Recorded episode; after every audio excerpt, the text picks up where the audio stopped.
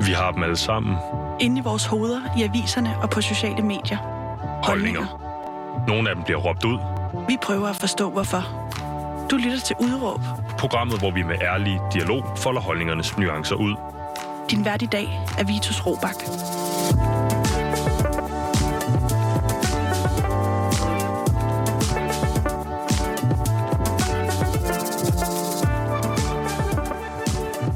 Jamen, goddag, goddag, goddag, og velkommen til programmet Udråb her på Radio Loud, som i dag skal handle om mænd og deres helbred. Det skal handle om Men's Health Week, om feminisme og ligestillingsdebatten, om Christian Eriksen og meget, meget mere. Alt det, det har dagens gæst nemlig en holdning til. Han er styrelsesmedlem i Manderådet. Velkommen til dig, Daniel Pindrup. Jo, tak. Tusind tak. Daniel, øh, styrelsesmedlem i, i, i Manderådet. Hvad laver man øh, som styrelsesmedlem i Manderådet?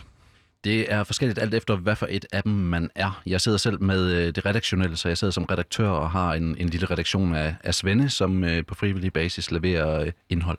Og det vil sige, at hvis man har læst øh, posts, opslag øh, fra øh, Manderådet i den her uge, øh, så er det dig, der står bag øh, udvalgelsen af, hvad der skal udgives, og i øvrigt, hvordan det bliver udgivet. Jeg er bagmanden. Du er bagmanden, så at sige. Fantastisk, Daniel. Øhm, du er her jo øh, blandt andet i kraft af, øh, har jeg inviteret dig ind, fordi det er International Men's Health Week i den her uge. Øhm, det er jo sådan efterhånden, at der er nærmest en uge eller en dag til alting. Jeg ved, sideløbende er det International Acne Awareness, Awareness Month, hedder det. Øh, og vi skal sikkert også kunne pege på dagen i dag øh, og finde alt muligt andet. Men nu er der altså fokus på øh, mænd og deres øh, helbred. Kan du sige lidt mere om, hvad er den her Men's Health Week? Jamen, det er en, en international øh, paraply, som man kan koble sig ind under, øh, hvis som, som enkeltperson eller som, øh, som forening. Og det har vi så, så gjort i, i Manderådet. Øh, det så jeg også, at øh, Forum for Mænds Sundhed har gjort. En Svend Aage Madsen, deres, øh, deres formand, han er... Øh, øh, har også været ude og, og slå på trummen for, for særligt øh, mænds øh, mentale helbred, men, men øh, helbred generelt. Øh, og det var faktisk, han er en af de store øh, inspirationer til det her, så, øh, så det, han, det er lidt i hans slipstrøm, at vi er, vi er med os. Så det er ikke sådan en, øh, ligesom Halloween, hvor vi bare har taget den fra udlandet. Den har sådan set øh, en eller anden gang på jord her i forvejen i Danmark, før I øh, begynder at, at, at lægge opslag ud den her uge osv.? Ja, altså den, jeg så også, der har været noget, noget mention af den øh, sidste år, øh, hvor jeg blandt andet selv i, som, som privatperson var ude og slå lidt på trummen også. Øh, det er ikke rigtig noget, der har rodfæstet sig så voldsomt herhjemme. Øh, det er mere en, en international ting. Øhm, og det er lidt arbitrært og sådan lidt løst, hvordan man kobler sig på den, ikke? Øhm, men der kan man så selv, altså de, de lægger nogle ting op, nogle materialer øh, på deres hjemmeside, og så kan man, så kan man frit øh, nappe dem, de er gratis, øh, og så gå ud og lave noget, noget aktivisme selv. Ja. Og det er lidt der, vi er henne af. Og øhm, Daniel, hvorfor er det, øh, også mænd har brug for sådan en, øh, en uge, hvor der bliver sat fokus på, øh, på vores helbred?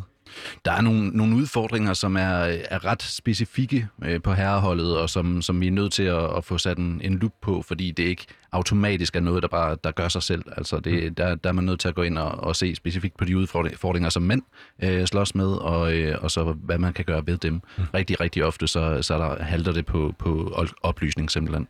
Og hvad er det for nogle, øh, for nogle udfordringer, hvis nu man øh, enten sidder derude og lytter med som, øh, som mand eller som kvinde og tænker... Øh hvad er det egentlig, Daniel taler om? Altså, hvor, hvor er det herreholdet, som du beskriver det, er, er overrepræsenteret i de forkerte statistikker, for eksempel? Ja, men det kunne være sådan noget som, øh, som øh, omkring, det er lige godt 80 procent af selvmordene, der er mænd. Øh, 83 procent af udlæggende hjemløse, det er mænd. Øh, der er noget omkring det her med, med dødsfald på arbejdsulykker, altså i arbejdsulykker også, og, og der er en, en belægning i fængslerne, som består af sådan 95, undskyld, 96 procent mænd. Mm. Øhm, der, der er rigtig, rigtig mange forskellige statistikker, hvor det ikke går super godt. Øh, herunder også øh, karakterer i skolerne og øh, uddannelse. Og Daniel, hvis, man, øh, hvis det nu er første gang, man bliver præsenteret for, for den her slags øh, tal, altså mænd er overrepræsenteret, blandt andet når det handler om øh, voldelige forbrydelser, når det handler om fængselsindsatte, ja. hjemløse, der lever på gaden, og de andre ting, du nævner her, selvmord i øvrigt, ja. voldsomt overrepræsenteret. Ja. Øhm, hvordan er det, man, hvordan er det, man ligesom skal gå til de her tal? Fordi øh, det kan jo være nemt nok at sige, men så lad være med at være så voldelig, eller lad være med at tage livet af jer selv, eller lad være med at øh, så videre, så videre, så videre. Øh, øh jeg, jeg ved, at de her tal siger lidt mere, end, end, end, end hvad vi skal lade være med. Det er jo øh, ting på øh, det samfundsmæssige plan, øh, øh problemer, vi står for, vi jo så også kan gøre noget ved, eller hvad? Jo, altså det, det er helt definitivt. Øh, det vil kræve, at man, man kommer godt ned i, i materien for at få set på, på øh, detaljer omkring præcis, hvad, hvad der gør sig gældende i den enkelte udfordring, eller for den enkelte udfordringstilfælde. Øh, det, som jeg, jeg vil tilskynde til, det er, at, at at vi ser på det som, øh, som en jagt efter den sorte boks. Når der er et, et flyhavari, ikke, så, så finder man den sorte boks og finder ud af, hvad der er gået galt. Men det man ikke gør, det er at sige, oh, jamen, så, så må de piloter, de må også bare flyve bedre. Øh, det, det er sådan lidt et holdningsmæssigt øh, øh, paradigme, som, som jeg vil tale for, at man, man anskuer det lidt som, som flystyrt, når man taler om de her øh, virkelig, virkelig ærgerlige ting, altså hvad er det så partnervold, eller, eller vold i gaderne, eller hvad det nu måtte være, mm. øh, at man simpelthen ser på det som en, noget, vi vil prøve at lære at løse i fremtiden, eller, eller øh, forebygge. Det Jeg tror jeg er meget vigtigt. Ja, jeg får lyst til at spørge, er det, altså, øh, når du snakker om det på den her måde, er, er det så, ser du det som et individproblem, eller som et øh, strukturelt problem? Det er, altså det varierer. Øh, det, kan, det kan være, øh, det kan være begge dele. Og, øh, og det kan være, øh, altså fra den, fra den enkelte situation til den, til den anden, der vil der jo også være kæmpe varianter. Men lige når man ser på, at, at der er, øh, altså hvis man ser på selvmord som et, et, et samfundsproblem, mm-hmm. øh, så giver det rigtig god mening, fordi der er en, en masse ulykkelige øh, faktorer, der gør sig gældende. Øh, så selvfølgelig er det, er, det, er det et samfundsproblem, hvis, hvis vi har borgere, som går og har det så dårligt, at de til sidst tager sit eget liv. Mm. Øh, og hvis det så viser sig, at, at der er en kæmpe øh, overrepræsentation af en demografi i, øh, i den her kohorte af mennesker, øh, som ulykkeligvis øh, dør øh, til det, jamen så, så må det jo selvfølgelig i hvert fald samfundsansvar at få, få set på at gøre noget ved. Ja. Jeg tænker også på øh, den anden del af det, som du får nævnt før, nemlig oplysningsarbejdet, øh, både fra Manderådets side, men også i forbindelse med den her øh, International Men's Health Week-kampagne. Altså, gør mænd opmærksom på, at hvis de har problemer, så kan der søges hjælp. Hvis du har problemer med dit helbred, så kan du gå til lægen. Hvis du har problemer med din psyke, så kan du også opsøge hjælp den vej rundt. Der er masser af muligheder sådan set. I har også en service. Øh, service hedder det på dansk. Vi skal snakke om, øh, hvad det er for en service senere i programmet. Jeg kan lige løfte sløret for, at den hedder Kammerathjælpen. Ja. Øh, og man kan tilgå den på jeres hjemmeside. Øhm, men hvor vigtigt er det her med at informere mænd om, at hey kammerat, der kunne være et eller andet vejen med dig. Øh, det er ikke normalt at gå og undertrykke, at man har det helt af helvedes til, eller man måske har fysiske skavanker, man ikke får behandlet. Øh, hvor vigtigt er det også? Jamen det er jo, det er jo nok i virkeligheden det, det helt store i det. Øh, jeg tror på, at, at vores politikere for eksempel er velmenende mennesker, som, som gerne vil øh, borgerne det bedste. Øh, men hvis ikke de er ordentligt informeret, så, så kan det være det samme. Altså, så kommer de til at gøre nogle, nogle ting uforvarmt måske, som, som øh, ikke er i borgernes interesse. For eksempel stå og, og, og stemme imod, at partnervoldsoffre de skal have ret til hjælp, hvis de er mænd. Øh, det tror jeg ikke på, at der er selv... Altså, jeg tror ikke på, at der er nogen af de politikere, der har stemt nej til det, som rent faktisk synes, at, at partnervoldsoffre ikke skal have ret til hjælp. Altså mandlige Øh, partnervoldsoffere? Ja. Øhm, altså, al, al, alle borgerne havde ret til hjælp, øh, undtagen mændene. Ja, præcis. Øh, øh, og jeg tror, jeg, det, altså det er jo ikke noget, som jeg vil øh, motivforske ud i, at det så må være dårlige mennesker, som står og stemmer sådan. Jeg tror simpelthen bare, at man er misinformeret. Øh, og der, der tror jeg på, at, at vi gør rigtig, rigtig meget ved at informere folk om, hvad det er, der, der rent faktisk gør sig gældende i sådan nogle situationer. Ikke? Altså, at, at, at det er et problem, når, når et partnervoldsoffer ikke har ret til, for eksempel. Ja. Øhm, så det, det, det arbejder vi lidt med, øh, både over for, for politikere og for, øh, for folk i systemet og, og den brede befolkning, selvfølgelig i medierne i særdeleshed. Ja, og det er jo ikke kun øh, under den her øh, paraply-begivenhed, øh, begivenhed, øh, du kalder øh, Men's, øh, International Men's Health Week, øh, at mænd kan blive opmærksom på det her. I har jo også gjort jeres arbejde hos Manderådet øh, med en øh, daglig artikel eller et post omkring øh, noget med mænd. Ja. Hvad har I haft fokus på den her uge? Nu er vi nået til fredag, det vil sige, jeg kan regne ud, at det, er det femte post, det kommer i dag. Har, ja, der er en, øh, altså vi har, vi har valgt sådan et, et særskilt fokus inden for mænds helbred her igennem ugen. Vi har blandt andet talt omkring øh, prostatakræft og testikelkræft. Vi har talt omkring øh, mentalt helbred, og vi har talt omkring selvmord. Mm. Og, øh, og øh, jeg har faktisk ikke helt 100% øh, landet på, hvad det sidste opslag det skal handle om øh, her for ugen. Øh, så, så jeg kommer til at, at sidde og, og skifte mellem, sidde og vakle mellem to knapper og trykke på her efter, efter programmet. Ja, men jeg skulle til at sige, jeg har lagt op til, at vi kan snakke lidt om, hvad det er for en tankeproces, du går igennem, øh, inden, øh, inden den her knap ligesom bliver trykket på. Så det håber du vil... Måske vi kan have noget at påvirke dig lidt her Ja. øh, på programmet senere. Men du siger, øh, altså de her men's exclusive cancers, øh, prostata og testikelkræft har der været fokus på. Mens psykiske helbred, øh, selvmord, øh, og glemte jeg den sidste, eller fik du ikke nævnt den? Øhm, ja, mentalt helbred, Men... selvmord og de to cancerformer. Ja, nej, det var, det var, det var der, vi, Okay. vi stod. Øhm, ved siden af jeres kampagne mm-hmm. øh, hos Manderådet, ved siden af den her internationale kampagne, så har der været øh, af, af den ene eller den anden årsag en masse grund til at snakke om øh, mænd og sårbarhed og alt muligt andet. Der har været øh, udvikling i øh, det her med familieretten. Øh, Christian Eriksen faldt om på en fodboldbane i lørdags, øh, hvilket har givet anledning for en masse danske mænd til at snakke om, det kunne være deres hjerteproblemer igen tilbage til deres fysiske helbred. Men hvad er det, du oplever, Daniel, når du kaster en, øh, en artikel ud i, i, i æderen, skulle jeg til at sige, ud i sfæren her, øh, om, om mænd og for eksempel selvmord? Hvad er det for noget, hvad er det for noget, øh, noget respons, I får tilbage? Hvad er det for, hvad er det for en forskel, I gør? Der, der er sket en masse her i det sidste. Øh, jeg vil sige, en af de, et af de store øh, Øh, områder, hvor, hvor jeg ser noget forandring hos os og, og omkring den kommunikation, vi laver, øh, det er sket her inden for de, for de sidste måneder, øh, efter jeg er tørnet til som, som redaktør. Der, der er der kommet lidt mere en, en, en retningssans i kommunikationen, lidt en konsistens, og så har vi, så har vi også trukket fokuset måske lidt længere op i helikopteren øh, i den kommunikation, som vi, som vi laver ud. Øh, og det tror jeg, det har, det, det har medført en, en ændring i, hvordan lytterne, øh, de, altså læserne, hvordan de opfatter, hvad vi laver. Fordi vi, vores intention var sådan set altid at, at arbejde for et, et samfund i balance, og for, for hvad jeg vil kalde en, en ligeværdig ligestilling. Øhm, og, og altså både for drenge og, og piger, og for mænd og kvinder. Og, øhm, der tror jeg, at vi er kommet lidt længere op i helikopteren ud, udad til os, sådan så folk måske bedre kan tolke, øh, hvor det er, vi vil hen af, og at vi ikke bare står ude i en skov og råber, og at vi er sure over et eller andet. Jamen det er det, jeg skulle til at sige, fordi hvis nu man øhm, kigger tilbage på øh, coronaåret 2020 for eksempel, ja. øh, så var der jo i den grad øh, anledning til at snakke politisk korrekthed, øh, racisme, sexisme, øh, overgreb og alt muligt andet. Det blev der virkelig, øh, det ved vi også her på programmet, snakket om øh, i 2020 blandt andet. Så man kunne nemlig godt få en opfattelse af, at så er der nogle kvinder, der, øh, der, der, der tørner frem for feminismen og ligestilling og så videre. Så står der nogle mænd, som du siger, uden skov og råber, og noget med nogle bøffer, du ved, ja, ja. den her, den her ja. øh, dogmatiske tolkning af, hvad det vil sige at være et mandefællesskab. Ikke? Ja. Øhm, det siger du, det har I prøvet at, at, at, at målrette en lille smule, strømlinje en lille smule, lidt længere op i helikopteren. Øh, ja. Hvad betyder det for jeres, for jeres organisation og dens arbejde? Det betyder, det betyder rigtig meget. Altså der, hvor vi fortrinsvis har gjort en forskel på, øh, altså i fokus, det er i kommunikationen ud øh, hvad vi skriver om, hvordan vi skriver, og, øh, og, og sådan, der er lidt med sproget også. Altså, der, der, man kan godt signalere øh, ansvarsfuldhed i, i, hvordan man kommunikerer. Det har, det har vi fået positiv respons på. Øh, det er, der er sket rigtig, rigtig, rigtig meget med vores, øh, med vores læsertal. Øh, de er, altså, vi er kommet meget mere ud.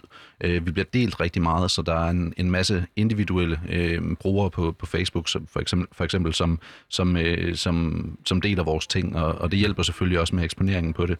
Øh, vi er begyndt at se rigtig mange kvinder, som øh, udtrykker støtte til os og skriver til os, at, at, at det er fedt, det vi laver, og, og det er de bag. Så det, det er sådan lidt en det er en ny ting. Øh, altså, jeg kender folk i, i mænds ligestillings... Øh, branchen, havde jeg sagt, øh, som, som har været i det her i, i årtier, og, øh, og aldrig har oplevet det her. Nej, jeg skulle til at sige, den, den, den støtten fra kvinderne må vel være en del af målet. Ja, for, ja, for pokker. Altså, det er Fordi jo, så er det jo ikke bare uden skov. Ja, lige nøjagtigt. Bøf! Bøf! bøf. ja, så, så kommer vi væk fra det der, ikke? Ja, jo, lige præcis. Og det, det, jeg tror også, at det er det, som... Øh, altså, det vi gør, er jo ikke ikke at gå til stålet. Øh, vi går jo til stålet, men det er bare ikke så meget den her øh, dikotomiske skyttegravskrig, øh, hvor, hvor det er drengene mod pigerne. Det er vi kommet godt, godt væk fra i vores kommunikation, og det kan vi se, at, at det, det kan folk godt mærke. Øh, så, så de deler det mere, de interagerer mere, øh, og, og altså kvinderne, de, de begynder at komme på banen over for os. Øh, og det, det synes jeg er rigtig, rigtig sejt. Altså... Øh, det, det er lige præcis der, vi gerne vil... Det er den vej, der, der var pointen mm. med, med at, at, at ændre lidt i vores kommunikation. Jeg vil i hvert fald sige, Daniel, at jeg er af journalistiske årsager med en øh, masse forskellige Facebook-grupper på nettet, blandt andet Foreningen Mand og andre steder, som ikke har den her appel, der på noget tidspunkt kunne blive anerkendt af kvinder. Lad mig sige det på den måde.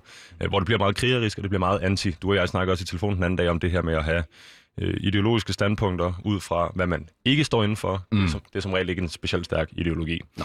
Øh, for at sige, det er nærmest anti-ideologisk. Men øh, Daniel, nu øh, snakken går, tiden går. Vi skal selvfølgelig lige have styr på øh, dit udråb, øh, der indkapsler din holdning i forhold til dagens emne. Daniel, hvad er dit udråb? Jamen, jeg vil mene, at øh, altså, mænds ligestilling skal ikke, øh, skal ikke bero på feminisme. Fordi feminisme er ikke i stand til at se mænd, eller altså forstå mænd og, og vores ligestillingsudfordringer. Okay. Hvorfor er den ikke det? Jamen, den er... Måden, jeg vil illustrere det på, det er øh, ved at have en brille. Man kan huske den her infamøse en fra, fra barndommen, hvor der var et rødt glas og et øh, grønt glas. Den tidlige 3D-teknologi. Yes. yes, og så kunne man nemlig lige præcis se 3D. Man kunne se alle mulige vilde ting med den her goggles. Øhm, feminismen er den ene af dem. Det kunne være den, den, den røde. Øhm, og der skal være en anden linse også. Der er nødt til at være den grønne også. Ellers så kan man ikke se andet end, end rød. Så kan man ikke se det her, øh, den her magiske 3D-verden, øh, som, som det hele jo handler om. Øh, og den feministiske, man kan gå rigtig meget ned i detaljen med, med feminisme og, og dogmatik og, og, og øh, forskellige øh, bidragsydere inden for feminismen. Jeg kan selv øh, rigtig godt lide en, en Mary Wollstonecraft for eksempel. Hun, det var hun er meget old school, men hun skrev omkring sådan ligeværsprincip. Øh, så sådan en meget liberal øh, grund, grundværdi i, at, at vi er ligeværdige øh, som mennesker. Hvis vi lige bliver på 3D-brille-analogien, Ja, hvad ja. er så det andet glas? Hvis øh, vi har det røde glas, er øh, feminismen. Hvad er det så, jeg ser øh, resten af verden med? Eller hvordan har jeg misforstået den analogi? Jamen, der, er- der, er nemlig, der er nemlig nødt til at være et, et anderledes sigte for, for mænds udfordringer, hvor man, hvor man ikke... Altså, jeg vil sige, feminismen har tendens til femicentrisme og til at se øh, mænd mest som en, en udfordring eller en forhindring. Øh, hvor man er nødt til at, at vende det sigte og så se på, at se på manden som en, en meget værdifuld og ligeværdig øh, samfundsborger, som også skal hjælpes, mm. og, øh, og hvor man er nødt til at se på nogle af de her udfordringer meget nøgternt øh, og meget konstruktivt. Så for eksempel sådan noget som, altså hvis man ser på sådan noget som partnervold, så er det selvfølgelig klart, at hvis man kommer fra et perspektiv, hvor man måske, måske endda selv har været udsat for, for det, eller hvor man har gået i kredse, hvor, hvor det har været, en, været et samtaleemne, jamen så er det jo klart, så vil man jo se det her, altså for det første, så vil man næsten kun se de tilfælde, hvor det er en kvinde, som har, har tæsket en mand, og for det andet, så vil man se, hvor forfærdeligt det selvfølgelig er, altså hele tiden øh, og up close. Og hvis man kommer derfra, øh, så vil man jo så vil man have et helt naturligt vil man have et, et dannet perspektiv omkring partnervold. Mm-hmm. Men lige så snart det så kommer til, at jamen, det måske er manden, der er offret, eller måske endda til at se på, jamen, hvordan kan vi forhindre, at mænd, som er, partner, øh, altså er voldelige over for sin partner, hvordan forhindrer vi det? Jamen, så er det et andet perspektiv. Øh, det er meget, meget svært ikke at se en, altså en, en partnervoldsudøver som et monster. Men hvis man skal øh, forebygge, så er man nødt til at prøve at se dem som mennesker. Mm. Øhm, så der er sådan en dualisme der. Man er nødt til at se på tingene på to forskellige måder, og hvis man har begge linser, så kan man så trækker man diesel. Daniel, jeg synes, jeg synes det er øh, vanvittigt spændende, øh, det her, du bringer på banen her. Men jeg kunne godt tænke mig at starte med lige øh, sådan helt fra toppen og ned, øh, i forhold til, øh, hvad feminismen er. Fordi det lyder egentlig som om, at, at, at når du siger, at feminismen ikke er i stand til at se og forstå mænd, ja. så er det øh, øh, se og forstå mænd og mænds problemer, dem vi snakker om i dag. Mm, eller hvad? Er det helt generelt? Det er, det er ikke meget, altså det, det, det er ikke meget ved siden af, det synes jeg ikke, det er. Mm. Øhm, man kunne finde en, en, en dygtigere ekspert ud i feminisme, øh, og, og gå i dybden med. Øh, men jeg vil sige, overordnet set, så, så synes jeg ikke, det er helt ved siden af, at, at man kan sige, at jamen, de analysemodeller og de, øh, de teorier, som, som vi har i feminismen, jamen, de er meget, meget dårligt egnede til at, at, at forstå og altså anlægge øh, i forhold til den øh, realtilstand, som, som danske mænd står i, og så forstå øh, den verden. Øh, det mener jeg faktisk ikke, den er, den er egnet til overhovedet. Okay, men det er fordi, jeg tænker, når jeg, når jeg hører på feminisme, så ser jeg det også som, ofte som værende, det er øh, mænd og kvinder og alt in between mod det fælles onde. Øh, Ja. Altså, øh, vi, vi, vi, sådan set på, vi, vi, vi spiller sammen, vi er på samme hold mod, det kunne være mod patriarkatet, det kunne være mod øh, systemet, the man, whatever, the oppressors, autoriteterne, øh, der fastholder de her øh, skismer, der gør, at der ikke er rigtig ligestilling, øh, ifølge øh, nogle feminister. Ja. Øhm, er, er, er, er, er, igen, er jeg lidt skævt på den her, eller, øhm, eller er, er, er, er dit syn af, af feminismen øh, farvet af dit arbejde, eller forstår du, hvad jeg mener? Øhm, det var egentlig først, øh, altså jeg, jeg fik egentlig det her indtryk, øh, at feminismen måske var på vej ud af en tangent, øh, eller manglede et eller andet, øh, for omkring et års tid siden. Mhm. Og, og altså før jeg kom ind til, til manderådet. Øh, men det handlede simpelthen om, at altså, lad os kalde, lad os kalde øh, intersektionalismen for feminisme også. Øhm, i forhold til, at vi talte om, om racisme og Black Lives Matter, øh, har været en, selvfølgelig været, været en kæmpe faktor i, i 2020. Øh, så hvis vi kalder det øh, en slags feminisme også, jamen, så, så er det sådan nogle ting som, at jamen, lige pludselig så ser vi en antiracisme-demonstration, hvor der er racesegregation i. Øh, og så er det, jeg tænker, oh, hey, to sekunder, jeg kan huske, der, der var det her med Martin Luther King, og øh, racesegregation, det er noget skidt. Det, var, det, det skulle vi ikke have. Nu har vi det i en antiracisme-demonstration. Mm. Det, det får jo mig til at stus over tingene. Øh, og det har været sådan nogle små ting, som, øh, som fik mig øh, triggeret til at begynde at, at tænke, ah, øh, og så begynde at undersøge det. Øh, så jeg mener, at, at, at, at det nærmere er... Øh, at det, det har været sådan nogle små ting, der fik mig i gang med at se på, hvad for nogle udfordringer øh, der er, og hvad for nogle, altså, hvordan fem, feminismen ser på dem. Ja, og vi skal, øh, det lover dig lige om lidt, Daniel, dykke ned i, i mm. den rejse, du har været ude på. Det synes jeg nemlig er spændende, men jeg kunne godt tænke mig øh, at spørge dig, fordi øh, feminismen har jo mange ansigter. Ja. Vi snakker første, anden, tredje bølge feminister, fjerde bølge feminister, intersektionelle feminister, mænd, der er feminister.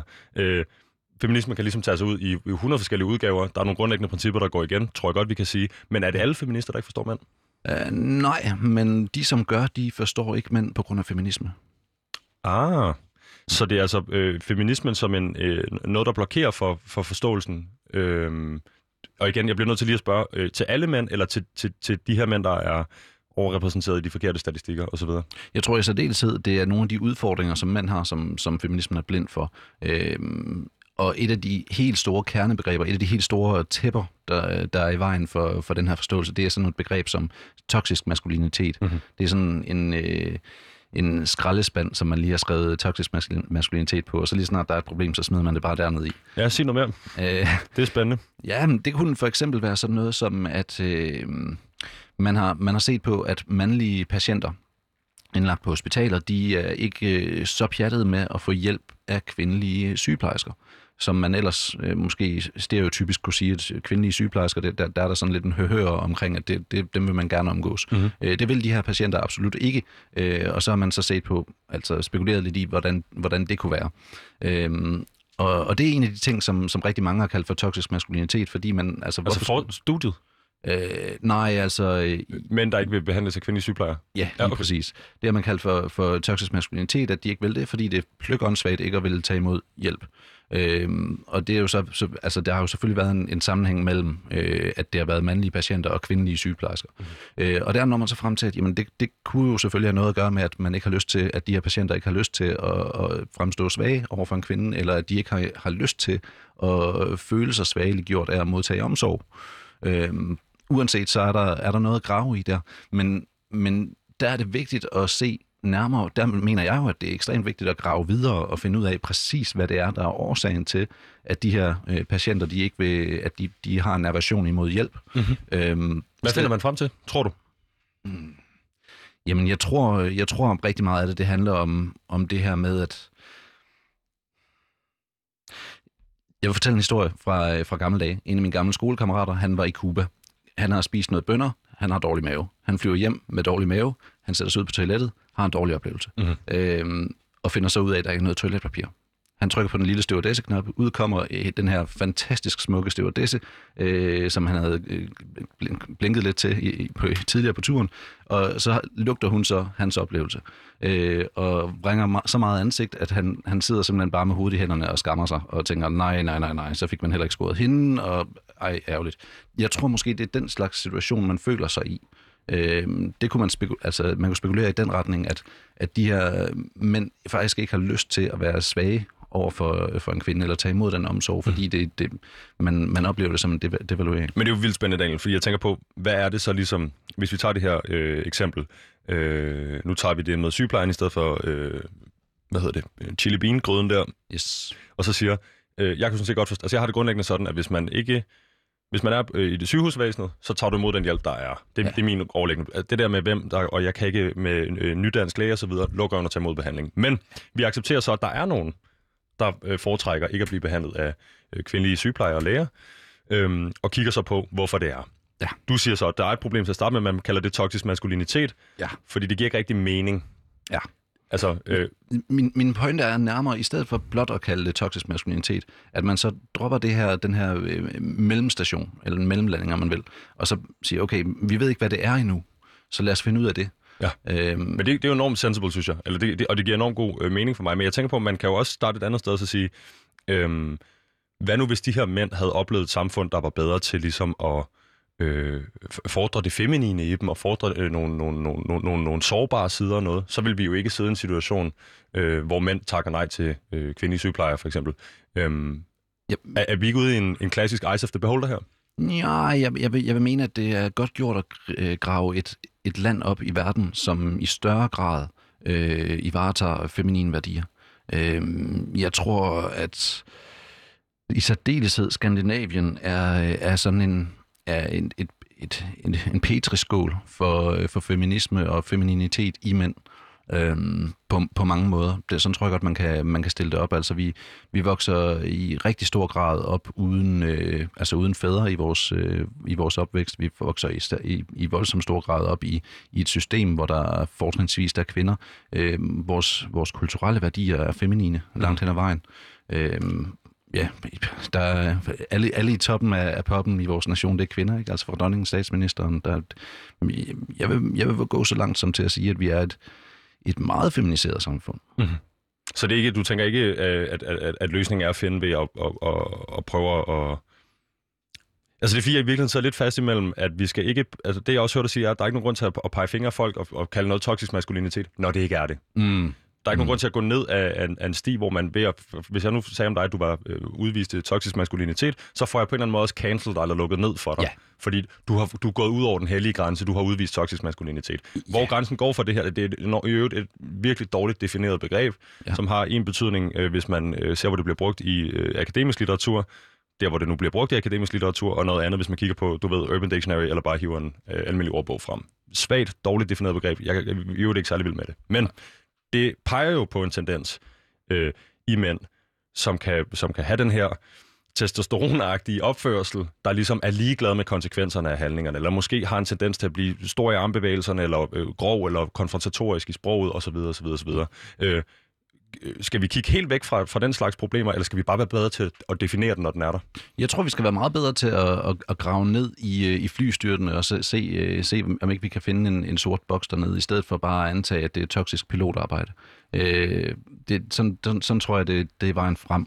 Øhm, og i øvrigt, så mener jeg også, at rigtig meget af det, som vi kalder toksisk maskulinitet, det er ikke toksisk maskulinitet, det er mangel på maskulinitet.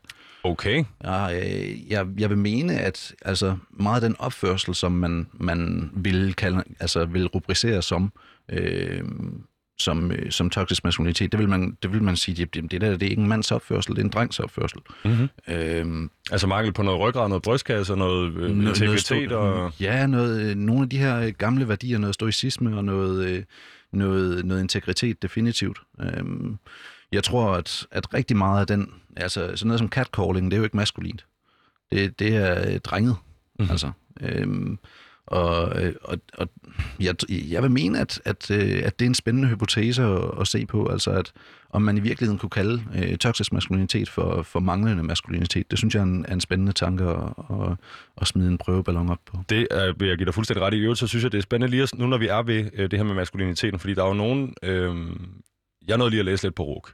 Ja. Og nogle af mine medstuderende derude var overbevist om i en eller anden udstrækning, at maskulinitet er et, et fluff-begreb som du ved, det er socialkonstruktivisme, ikke? Ja. Det, det er noget, vi har skabt, fordi det hører på mænd, hvordan mænd dogmatisk har set ud gennem historien. Altså, øh, desværre jo også med, med tråd til det, der hvor vi er overrepræsenteret nu, det kan handle om, øh, det kan handle om vold, det kan handle om alt muligt andet, men, men, men, men den her opfattelse af, at der er altså ikke noget, der konstituerer maskulinitet eller femininitet, det er, hvad vi gør det til, det er sociale konstruktioner. Så langt, så godt. Hvor, hvor står du i forhold til, til den slags teori? Jeg vil mene, at vi på nuværende tidspunkt har øh, tilstrækkelig evidens til at kunne sige, at øh, den her socialkonstruktionistiske øh, linje og doktrin er forfejlet. Øh, vi kan sige med, øh, altså ikke ultimativ sikkerhed, men, men tilstrækkeligt til, at det giver mening at, at, at postulere det og fastholde det, at øh, socialkonstruktionismen øh, er forkert. Øh, på den måde forstået, at den ikke beskriver billedet fuldt. Øhm, et eller andet sted, så er der så også nogle andre, som, som siger, jamen, her er biologisk determinisme, og det er bare, øh, det, er bare det bedste nogensinde. Og det mener jeg er lige så forkert, mm. som at sige, at socialkonstruktionismen er, er svaret. Hvis vi lige hurtigt, undskyld øh, Daniel, men for, for lytterne derude, der sidder og, og bliver hægtet af her. Øh, socialkonstruktivisme tror jeg, man må have forstået nu, altså at dit, dit køn øh, er... En social konstruktion. Er, er en social konstruktion, og derfor ikke har noget der er ikke noget biologisk merit for, hvem du er. Ja. Den, den anden vej rundt. Er så, hvad kalder du det, biologisk? Determinisme, Determinisme. altså at, at, at du bliver født med øh, de an, anlægget til dine øh, handlinger og din ageren. Mhm. Mm-hmm. Øhm, og det, det er der også noget om, men, øh, men det er heller ikke rigtigt. Altså der er et element af, at man bliver, man bliver præget selvfølgelig igennem sit liv og, og, og bliver en, en anden person afhængig af, hvad man oplever i livet. Men man kan ikke komme væk fra, at der også er nogle byggesten med i billedet, som, øh, som hænger ved hele livet igennem øh, fra biologi, biologiens side. Øhm, så det vi... Men hvis du står i midten her, Ja, så, så er det jo ikke så, øh, altså, det er jo, så er det ikke så kontroversielt. nej, det synes jeg jo ikke. Og, og sige, prøv at høre, jeg er ude på fløjene. Kan I, lige, kan I lige måske kravle lidt ned, og så kan vi snakke øh, konsensus, logik, argumentation, videnskab osv. Det... Eller bliver man så også øh, skudt i skoene, at det er en typisk mandeting at gøre det der? Ja, nej, men så det er en nazist-ting at gøre. Og en nazist-ting at Øh, gøre. Ja, ja, nazist, pædofili, øh, hvad man ellers kan trække ud af, det må være, fordi man er voldtægtsforbryder, at man vil have den slags samtale. Ja. Øh, alt alt af, af, som, som ikke øh, følger ind i slipstrømmen af den her øh, linje, det, det stå, kommer man til at stå på mål for. Øh, altså, man, det bliver man, bliver man udsk- forsøgt udskammet for i, og, og, og hetset og sådan noget i, i Facebook-debatter i hvert fald, ved jeg. Jeg har også oplevet det på, på, på egen person, det, men det, det er selvfølgelig underordnet lige nu. Men i hver det her program, fordi det er nærmest er farligt at tage den her snak samtaler i nogle øh, øh, kulturer. Vi prøver at nuancere det. Men jeg kunne også godt, øh, Daniel, tænke mig at spørge, øh, hvis vi øh, kommer tilbage i helikopteren, du snakker om i starten af programmet, Ja. og zoomer ud her, så er mænd overrepræsenteret. Du siger 80% af selvmords forsøg eller gennemførte selvmord. Det er gennemført. 80% af dem er hos mænd. Ja. Øh, 96% af folk, der sidder i fængsel. Yes. Det er jo nogle sindssygt skævvredet tal, det her. Helt tosset. Hvad er det, du tror øh, i din kerne, der ligger til grund for det? Hvorfor er vi endt et sted, hvor vi er så overrepræsenteret i de her statistikker? Vi kan se på årsagerne, eller vi kan se på øh, forudsætningen. Øh, årsagerne, de kan være, det, det kommer til at tage noget, der, det er der noget arbejde i. Altså det, det kommer til at tage noget tid at tråle, tråle det op, og vi har meget, vi skal have undersøgt endnu. Øh, forudsætningen har været, at, at øh, samfundet har lavet stå til. Mhm. Øh, hvis man havde lavet den her kønsbyttekøbmand, øh, hvor, øh, hvor øh, kvinderne var mænd og mænd kvinder, øh, så ville man ikke se sådan nogle statistikker her. Altså de, de statistikker, som vi taler om for, for kvinder, øh, er fortrinsvist øh, repræsentation, om man vil, eller forekomst i, øh, i bestyrelsesrum. Øh, og så, vi taler så også om, om, om partnervold, det er rigtigt, øh, og vi taler om voldtægter og, og, øh, og så fremdeles, men fortrinsvist, så er, øh, er statistikkerne her, det er sådan nogle, hvor man tænker, altså det, det her, det vil vi tale helt vildt om at få gjort noget ved, hvis ikke det var mændene, der hang på den. Okay, men så, så vi bliver, for igen, det bliver, det bliver mere og mere spændende, hver gang du åbner munden. Hvis vi, hvis vi havde de her statistikker til at være den anden vej rundt. Altså det var ja. Ja. kvinderne, der var overrepræsenteret i øh, voldstatistikkerne, hvem der var indsat, hvem det jo gik øh, psykisk. Selvmord, Selvmord, og forsvar. hjemløshed. Præcis. Ja. Så mener du, vi vil gøre noget ved det? Hvorfor er det, så, hvorfor er det så, at vi ikke får gjort noget ved det den anden vej rundt? Jeg tror på, at vi, vi kulturelt kommer fra et sted, hvor kvinder har været undertrykt, og det gør vi jo. Altså det, det, det, det er der ikke noget rafle om. Altså øh, hvis man går, går øh, lige godt 100 år tilbage, så havde kvinder ikke engang stemmeret. Eller det var der også. Men det havde de fleste, det havde de fleste mænd vel heller. Ah, hvad? Nej, det er 19, godt. Det, 19, 15? det, 85, 85 procent af befolkningen havde ikke stemmeret. Øh, alle kvinderne havde ikke, og så øh, de fleste mænd. Altså dem, der Man var fattige. jord. Ja. Ja, dem, den fattige mand, han Eller havde, han havde heller ikke stemmeret, nej. Øhm, men kvinder var altså øh, kollektivt øh, undertrykt. Og, øh, og det er sådan ligesom den, den forståelse, vi har arbejdet videre med. Vi antager blankt, at kvinder er, er ofre øh, og ofre for mænd. Og, øh, og det er ligesom det kulturelle narrativ, vi kommer fra, og det er den, den forståelse, vi automatisk, det er den, der kommer op i hovedet. Men lige snart øh, vi begynder at se på nogle af de her nye udfordringer, som vi begynder at tale om, eller nogle nye udfordringer, som er kommet til, jamen så, så bryder det med det narrativ. Øh, fordi lige snart vi, vi taler om for eksempel øh, selvmord, og, og 80% af dem, der er mandlige, ikke? Jamen, jamen, så er det jo så er det fordi, så er det et narrativ, som bryder med den her forståelse af, at vi lever i et patriarkat, og kvinder er undertrykt, og det er mm-hmm. synd uanset hvad. Øh, Men, jeg, men igen, Daniel, øh, kommer vi, ikke, kommer vi ikke til at kredse om, at øh, hvis vi anerkender, at vi går, lad os gå 100 år tilbage. Ja. For en god skyld, lad os gå 106 år tilbage. Ja. Herrens år 1914. yes. Der er 85 procent af befolkningen uden stemmeret. Ja. Du skal have en titel, du skal eje noget land, du skal være royal. Det er herudaf. Eller i øvrigt være forretningsmand, de her typer inde i storbyerne.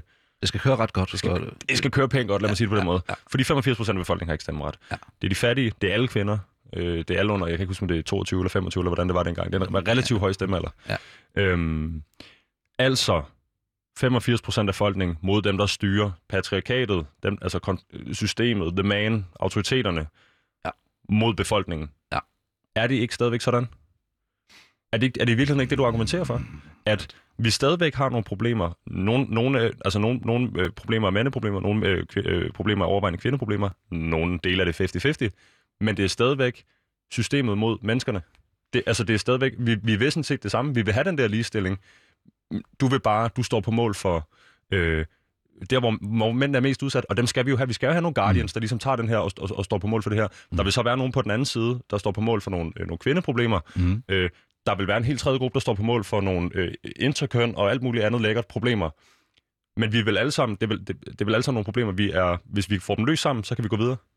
Ja, det skulle man jo mene. Øh, I mange tilfælde. Så hvor, Er hvor, er det det, hvor er det ligesom, at feminisme kommer til at spænde ben for det her? Og, og, og, og på mangel, øh, manglende forståelse bliver til et problem for os, og bliver til et problem for dit virke. Mm. Øh, lad os tage partnervoldsskismet. Øh, skismet. øh, danske mænd de har ikke ret til, til, til hjælp, øh, hvis de bliver udsat for partnervold. Her for et par uger siden, der kom der et... Den skal lige forstå helt rigtigt også, den her. Er det seriøst sådan, at mænd, der er blevet udsat for partnervold, ikke har ret til hjælp i Danmark? Ja. Okay, det er fucking sindssygt. Ja. ja. Det tror jeg godt, vi kan blive enige om. Ja. Ja. Ja, det er det. Undskyld, du Øh, fortsætter, Dahl. Og øh, der kommer et beslutningsforslag op til Folketinget her for nogle få, få uger siden, om at det skal der gøres noget ved, at det skal partnervoldsoffre som er mænd have ret til, øh, fordi det er diskrimination for loven. Altså, øh, der, er jo, der er jo en, en ret, til partner, øh, partner, ret til hjælp for partnervoldsoffre, øh, men der står specifikt kun kvinder, mm. øh, så det er en, en diskrimination, ikke? altså en formel diskrimination for loven. Øh, og der kommer der så et, et, et forslag op om, at det skal der gøres noget ved, og det bliver stemt ned. Øh, og dem, der stemmer ned, det er fortrinsvist Venstrefløjen og, øh, og Socialdemokratiet. Mhm. Øh, så alle de feministiske politikere i Folkeren, de står og siger øh, tommelfingeren nedad til partnervoldsoffre, øh, ofre, og at de skal have hjælp. Fordi de er mænd. Og der er det, at jeg tænker, okay, det her det skulle være den humanistiske venstre, venstrefløj, right? Dem, der er interesseret i ligeværd og Og ligestilling. ruguddannet sammen med mig. Ja, og, og så står jeg og tænker, hmm, okay, det der det er hyggeleri. Jeg vil finde ud af, hvad, hvad, hvordan kan det være? Mhm. Øh, og så er det, jeg begynder at, at, at grave lidt i det her, og, og jeg ser det som et fælles, altså en fællesnævner, at det, det, det er da pudsigt, at det er alle fem, de feministiske politikere, der står og stemmer nej. Øh, det kunne jo være et sammenfald, men, men jeg tager det jo med og kigger på det, og det viser sig også, at jamen, øh, feministiske NGO'er, de har gjort et masse, et, en masse oplysningsarbejde i at få, få talt mandlige partnervoldsoffre ned. Jeg så for eksempel Dansk Kvindesamfund, de var ude i, øh, i politikken på, på øh, kvindernes kampdag sidste år med, en, øh, med et indlæg, altså et bidrag, som simpelthen bare handler om at droppe nu med at snak, det der snak om, om mandlige partnervoldsoffre, og det er næsten altid kvinder, det går ud over. Der er næsten ikke nogen mænd, der... der Jeg vil sige, jeg har oplevet det. Jamen, det er jeg også. Ja. Altså, det, var, det var to for to. Ja. Den anden vej rundt. Ja, ja. Men jeg blev fanget af det der. Ja. Jeg er en mand, det skal jeg ikke tage. Øh, øh, øh, kvinder, der udøvede den her vold mod mig, var, var mindre end mig, fysisk mindre end mig, så det, øh, gik til en kammerat med det. Ja, det blev ikke noget problem.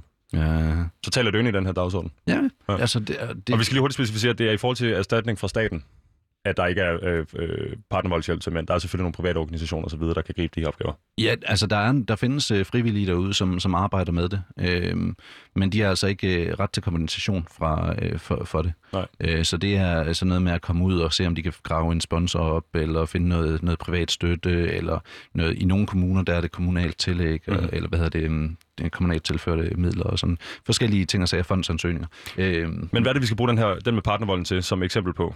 Jamen, der skal vi se på, jamen, hvordan, hvem er det, der står i vejen for de her mænd, og at de kan få ret til hjælp? Det er feministiske politikere, og det er feministiske NGO'er, som går ud og, og, og simpelthen og manipulerer øh, opinionen i retning af, at jamen, det er ikke et problem, og det skal vi ikke Men det lyder jo om. helt vildt. Det er det også. Det er, det er helt vildt. Øh, Og det gør de ved at stemme det ned i Folketinget. Det er lige akkurat sket her for nogle få uger siden. Okay. Og det er ikke kun feministiske politikere, men i overvejende grad. Ja, man kan sige, øh, jeg, jeg, jeg, jeg, tror ikke, du er helt skævt ude i det, hvis vi antager, at øh, de fleste feministiske politikere i Folketinget er at finde på Venstrefløjen. ideologiske venstrefløj.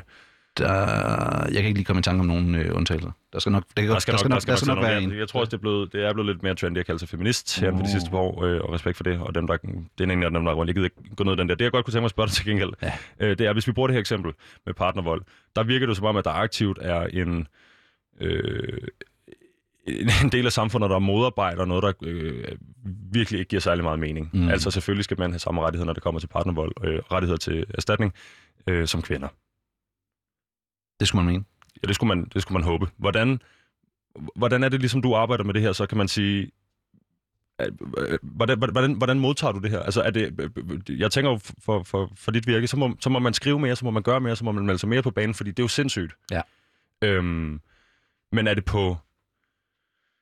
Hvad skal man sige? Er det... Er det, er det øh, hvad, har det hvad, hvad har kampen mod sådan noget som det her at gøre med kamp mod feminisme? Eller er der overhovedet en kamp mod feminisme?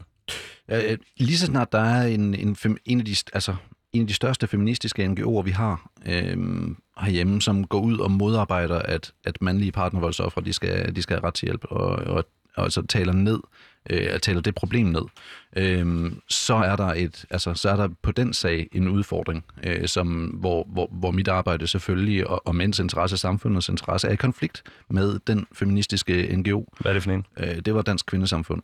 Okay.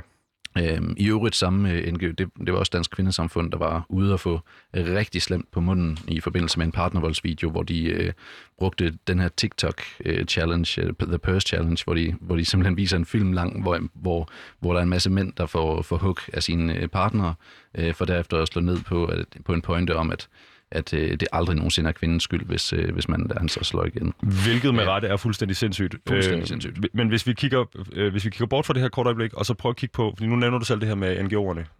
Ja. Øhm, jeg ved, det er sådan, at der jo selvfølgelig er nogle NGO'er, der modtager noget støtte. Ja. Øh, du fortalte mig i går nogle, øh, nogle tal, jeg har været og kigge på, som jo virker helt skæve. Ja. Kan du lige hurtigt, jeg ved, du har dem på ryggraden, hvordan er det i forhold til NGO'er, der modtager øh, penge til at støtte mænds interesser i Danmark? Og hvor Altså- meget får de? Hvis vi, hvis vi ridser det op, øh, så har vi øh, på, på øh, dameholdet, der har vi UN Women med 78 millioner om året, vi har Sex og Samfund med 20 millioner, vi har øh, Kvindefo med sek- 7,6 millioner, og guderne må vide meget til, til Dansk Kvindesamfund, øh, blandt mange andre jo. Øh, over på herresiden... Det var cirka 105 millioner, jeg lige fik der på de tre NGO'er. Ja, på de, på, ja, på de første tre, ikke? Mhm. Øhm, på herresiden, der har vi... To, her, nu her i år, der er der lige kommet øh, 2 millioner på finansloven til Forum for Mænds Sundhed. Måske der er en million mere øh, ude at flyve. Så lad os sige 2-3 millioner op imod 100 millioner. Er det, er det, hvordan ser du de tal? Fordi jeg, jeg, kan jo godt, jeg, kan, jeg tror godt, jeg kunne stå her og argumentere for, at øh, kvinderne måske har været mere undertrykte historisk set. Måske kvinderne har længere vej tilbage i, i, i, i, i et samfund, der er oprigtigt ligestillet. Øh, måske kvinderne har nogle, nogle andre, det kunne være økonomiske eller andre øh, samfundsmæssige udfordringer, som har brug for lidt flere penge. Men jeg kan ikke lige umiddelbart se, at kvindeorganisationerne får, og det var de tre første, du nævnte, Ja. 105 millioner i år, mens I får 2 millioner på finansloven. Altså, men bredt. Det er ikke man, mandrådet til ikke nogen Det er mænd bredt, det her. Det er, det er alt, hvad jeg kunne, kunne grave op af, af NGO'er, der arbejder med mænds ligestilling. De her tal og den her retorik, altså, jeg får lyst til at spørge, føler du, er der lidt, er der lidt en kamp eller en krig kørende her? Føler du, at ligestillingsdebatten den er skævvreden? Jeg er helt fuldstændig right. Meget, ja. Men det er fordi, jeg føler, for mig er det et spørgsmål om, hvem der får taletid. Ja, lige øhm, præcis. Og øh, for mig er det et spørgsmål om, øhm, at, der, at jeg hører rigtig mange argumenter, der går på følelser. Og det synes jeg også er fint, det skal der også være plads til. Men jeg tror måske, det er måske fordi jeg er mand endda, måske er jeg underlagt det her, at jeg responderer, som, som min private person, Vitus, responderer bedre på logik. Ja. Øh, hvad giver mening? Ja. Øhm, jeg har lært rigtig meget det sidste års tid, sidste halvandet års tid, blandt andet øh, kvæg mit job. Jeg har snakket med rigtig mange spændende mennesker, der kunne påvirke den her øh, måde, jeg tænker på, øh, forhåbentlig til det bedre. Øhm, men vi, vi ender ligesom stadigvæk et sted, hvor når den økonomiske fordeling er så skævbredet, Ja. så har du jo en eller anden sag. Jamen altså, der er jo... Skal du have nogle flere penge, eller skal de have nogle færre penge? Øhm, pas. Øh, jeg kunne godt bruge nogle penge. Øhm, udfordringen bliver, at hvis ikke der er nogen, nogen støtte, hvis ikke der er nogen midler at, at arbejde med, jamen så har du, så har du heller ikke nogen øh, stab, du kan ansætte på, til at sidde og arbejde professionelt og fuld tid og alle de her ting. Øhm, du, får, du har ikke nogen reklamepenge. Øh, du har meget svært ved at gå ud og lave kampagner. Øhm, Og det er derfor, jeg gerne vil vide, Daniel, hvor meget er det mænd mod kvinderne, når vi kigger på det her? Fordi 105 på den ene side, det var de tre første organisationer. 2-3 millioner. Tallene er måske lidt underordnet her. Det er cirka en 20-dobling. Ja. Eller en skævvridning på øh, 2.000 procent. Ja. Er det, er, det, er, det, er det vigtigt at opfatte det som værende også mod dem? Hvis de, har, hvis de får, så skal vi have, eller er det bare vigtigt, at, at, at, at, at mændene får nogle flere penge til at trumfe de her ting igennem? Jeg tror, det vigtigste, øh, det er, at, at mændene får nogle penge til at, at, at, at have nogle folk siddende, blandt andre folk som mig. Øh, så det er jo, der, der er en, en, en egen interesse i, øh, i at sidde og sige det, øh, men det er nu ikke, øh, det, det, det tør jeg godt. Øh, det er vigtigt, at, at der kommer til at sidde nogen i og, og, og stabe øh, med og arbejde med mænds ligestilling. Det, det er en, en vigtig sag, fordi lige snart man arbejder, det ved jeg også, øh, jeg har arbejdet som, som ren amatør øh, hidtil øh, med det her, og der er, det gør rigtig, rigtig meget ved, øh, ved flowet og ved arbejdet, at, at, man, øh, at det ikke er en, en, en eller anden fyr, der sidder og venstrehånds øh, sjusker sig igennem i, i fritiden. Ikke? Altså ikke, at alle amatører gør det, men, men det, det gør rigtig meget. Og hvis vi ser på sådan noget som, som Jamen lad os tage sex og samfund. Jeg mener, hvad er de omkring 60 mennesker øh, fuldtidsansat? Ikke? Øhm, så det er klart ude i debatten, når man har et, et oplysningscenter, øh, som har en armada af øh, kommunikationsprofessionelle siddende øh, til at holdningsoplyse, og der er mange af dem i øvrigt. Og frivillige øh, oven i hatten. Og frivillige oven i hatten. Det er klart, jamen så, så vil det være den meddelelse, som bliver, øh, bliver gentaget og når frem i debatten, hvor, øh, hvor den, her, øh, den her lille visken i hjørnet, den, øh, den, den kommer ikke rigtig med. Øh, og det er, simpelthen, det er simpelthen blandt andet derfor. Jamen, jeg skulle håbe på, at sex og samfund i virkeligheden spillede den rolle, der var ikke at forfordele mænd eller kvinder i deres øh, kampagne øh, og aktivisme. Ja, det altså, de fokuserer på sex og på køn og på kønnede problemstillinger. Altså, er det et kønnet problemstilling, at mænd er så overrepræsenteret i selvmordsstatistikken? Ja, det er det. Det er et kønnet problem, for det er mænd, der er overrepræsenteret. Men øh, du ser det på en anden måde. Det... Ja, det, det er et samfund, det er tydeligt ideologiseret.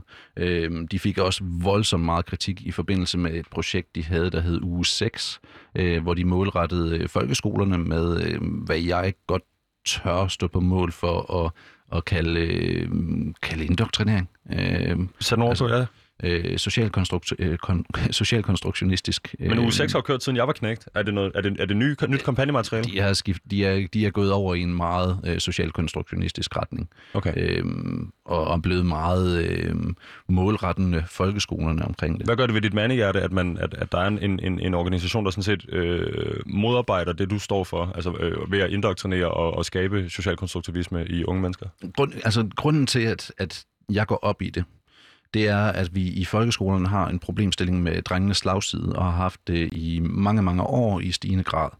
Øh, det drejer sig simpelthen om, at drengenes trivsel, motivation og karakter ikke, det kører ikke super godt. Øh, og det er et tiltagende problem, det her. Øh, grunden til, at man har drengenes slagside i folkeskolen, jeg skal prøve at gøre det her kort, men øh, hvis vi går tilbage til 1975, så var der en, øh, en, øh, en skolereform, som handlede om at få, få pigerne øh, inkluderet i, i skolerne. Øh, det var i 75. Op til da, der brugte man seks år med 457 forsøg, øh, som var målrettet at prøve at finde ud af, hvordan man bedst kunne lægge an for, for børnenes pædagogiske behov i, i undervisningen. Pigebørnenes eller børnenes? Ja, øh, fordi de var altså man arbejdede socialkonstruktionistisk, så man tænkte, det kunne være ligegyldigt, hvad for nogle af børnene man valgte. Man valgte næsten kun piger til de her øh, forsøg. Øh, så det man har målt, altså det man har målt, det har reelt været, hvordan man bedst kunne lægge an for pigernes pædagogiske øh, behov i undervisningen. Mm. Øh, og siden da, der er det gået mere og mere helvede til for, for drengene. Så når man skubber mere socialkonstruktionisme til skolerne, så er det i min, øh, min optik et problem, fordi det vi er nødt til at få ind i skolerne, det er også en forståelse for, at jamen, der er også noget biologisk på spil.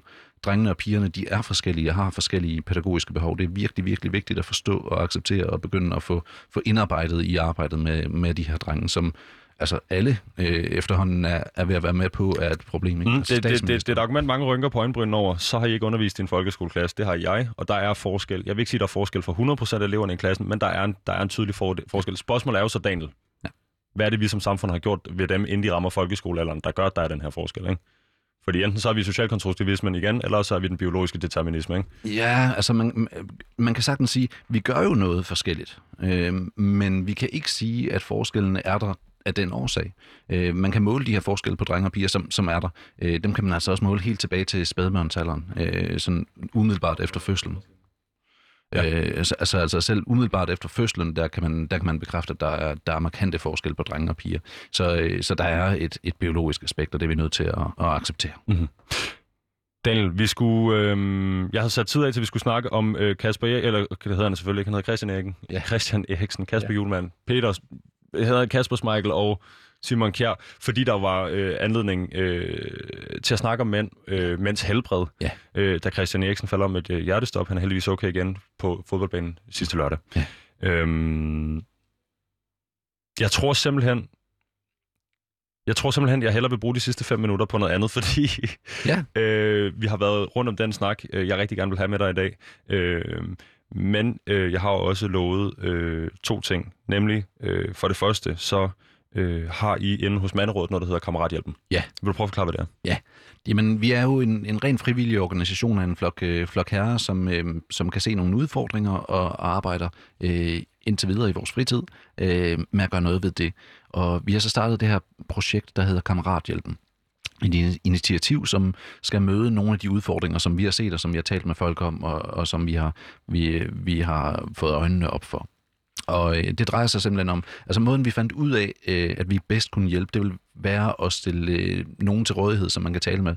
Øh, og så bredt, uanset om det handler om, at man er dreng, der bliver mobbet i skolen, eller om det er en, en, en mand, der står i en, i en skilsmisse, og det er svært, eller man bare generelt har det svært i livet, eller hvad det måtte være. Så sådan en bredere øh, linje, som, som man kan ringe til, den hedder Kammerathjælpen. Hvad er telefonnummer? Øh, kan du huske det? Jeg kan ikke huske det. Det finder jeg frem til dig. Øh, tak. Øh, og ellers, jeg kan huske, at man kan skrive til den på støtte manderådet.dk, og så er det støtte med O i stedet for Ø, og manderådet med to A'er. Bum. Hvad, altså, hvad er det for en... Øh, hvad er det for en tone, man skal forvente, hvis man benytter sig af, af kammerathjælpen? Altså, er det, hvad så der, kammerat? Hvad er dit problem? Altså, eller hvordan, øh, hvad er det for en oplevelse, man skulle få derinde? Jamen, det er en, en ikke dømmende øh, makker. Altså din, din bedste kammerat, som har været, været igennem, øh, igennem det samme som dig, sammen med dig, og, øh, og som, øh, som er der for, altså som har din ryg. Øh, det er egentlig der, vi er henne af. Øh, så, så det vil jo variere meget fra, fra person til person, som ringer ind, øh, hvad der er behov for, og hvad for en naturlig vej øh, samtalen vil, vil udarte sig. Og det skal siges, øh, kvinder og, og piger kan selvfølgelig også ringe, øh, hvis de har nogle udfordringer med, med, med sine, øh, sine mænd og drenge i sit liv. Jeg skulle så sige, det er vigtigt. Meget. Det går også den anden vej rundt, nemlig. Ja, definitivt. Øhm, så er der noget andet. Det er simpelthen bare, fordi vi laver radiouddeling. Jeg skal selvfølgelig sige, at vi har snakket så meget om selvmord i dag. Øh, hvis man sidder derude og på den ene eller den anden måde er ked af det, har det dårligt, eller på anden vis øh, overvejer noget, man ikke burde, så skal man ringe til livslinjen. Ja. Ja. 70 20 12 01. Det er altså 70 20 12 01. Men øh, det sidste, jeg vil bruge de her øh, de, de, de, de resterende minutter på, det er, øh, vi står jo, som jeg hører dig egentlig sige det i løbet af det her program, Daniel, øh, med et problem Mm. der er en skævvridning. Øhm, der er nogle øh, problemer, mænd simpelthen har øh, brug for hjælp med, som ikke bliver hørt på den måde, det skal, og som i, i, i øvrigt bliver downplayed, og i øvrigt, øh, som, som jeg hørte dig formulere det, øh, lobbyet og nedspillet af, af, af nogle feministiske organisationer i nogle tilfælde, og i andre tilfælde får det simpelthen bare ikke nok opmærksomhed. Mm. I har manderådet, det er jo en del af løsningen på det, og, og, og hvad hedder det, øh, oplyse folk i løbet af den her Men's Health Week er også en del af løsningen. Men hvad er sådan, hvis vi kigger på net større klinge, hvordan kommer vi det her til, til livs? Jamen, jeg skal holde igennem til nogle øh, medier. Øh, for eksempel, øh, nu, nu står vi på Loud. Det er en, øh, en rigtig god start. Mhm. Mm-hmm. Men, øh, men det er meget det, det handler om. Altså at komme i nogle kartoteker hos øh, de forskellige redaktioner, og så begynde at få, øh, få, få lavet noget godt kvalitetsarbejde, som, øh, som, som de gerne vil have, have med videre. Hvad det så, så at skrive øh, blo- indlæg, eller, øh, eller stille op til debatter, eller interviews, eller hvad det måtte være. Øh, det er det, der skal til i min, øh, min optik. Den oplysende del af det. Ja, og så øh, altså det er det, vi sådan rent praktisk øh, kan, kan gøre her og nu øh, for, for manderådet. Øh, blandt andet, altså i, i forhold til den her slags ting, så, så er det virkelig sådan noget, der, der, der giver, noget tra- giver noget nu her. Ja. Øhm, og, øh, og så skal vi have arbejdet for at, få, for at komme på finansloven og få, få skrabet nogle midler sammen, så vi kan, kan, kan arbejde øh, lidt mere øh, professionelt og i, i, på lidt større niveau og, og komme lidt længere ud over stepperne. Mm. Det, det er også meget vigtigt. Det er nok de to helt store ting. Og hvad med, øh, hvis vi skal, det må sige lidt hårdere, men jeg tænker på at sætte et mål. Altså, er der, er der, er der, er der, er der et tidspunkt, hvor, det, det er jo helt skørt, jeg skulle til at sige, hvor vi kan få bragt de her selvmordsstatistikker ned på 50-50, det var en helt dårlig måde at formulere det på, men er der en måde, hvorpå vi kan komme i mål? Øhm, Eller altså, er, det, der- er det noget arbejde, der fortsætter for evigt? Vi har jo, ja, jeg tror, øh, jeg tror ikke, at det skal være sådan lidt, altså man kan jo altid arbejde videre med at, at gøre noget for noget godt for, for en bedre udvikling i samfundet. Øhm, Danmark har sammen med de andre skandinaviske lande øhm, sat sig for at gøre noget ved selvmordsproblemet inden 2025, så det er et mål sat. Øhm, men jeg synes, øh, jeg synes at, at, at det, det er sådan lidt et særskilt projekt at få begyndt at få sat fokus på mænds ligestilling og mænds øh, realtilstand og vilkår øh, som et, et særskilt emne mm. nu her. Yes. Jamen, øh, Daniel, øh, du har gjort, hvad du kunne indtil videre. Jeg vil så sige tusind, tusind tak, fordi du kom og var øh, med i programmet. Daniel Pinderup, Tusind tak, fordi jeg måtte. Og så vil jeg selvfølgelig, jeg vil for en god ordens skyld gentage, at livslinjens telefonnummer er altså 70 20 12 01. Man kan finde øh, kammerathjælpen på manderådet.dk, øh, hvis man øh, har mere brug for den slags hjælp. I øvrigt så vil jeg sige, at du har lyttet til programmet Udråb her på Radio Loud. Jeg vil sige tusind tak, fordi du lyttede med. Dagens producer hedder Pauline Kloster, produktionsselskabet hedder Rakkerfak Productions. Og vi er tilbage igen i på mandag hedder det selvfølgelig efter weekenden øh, på live båndet mellem 12.05 og selvfølgelig på podcast hele tiden online overalt 24-7. Tak fordi du lyttede med.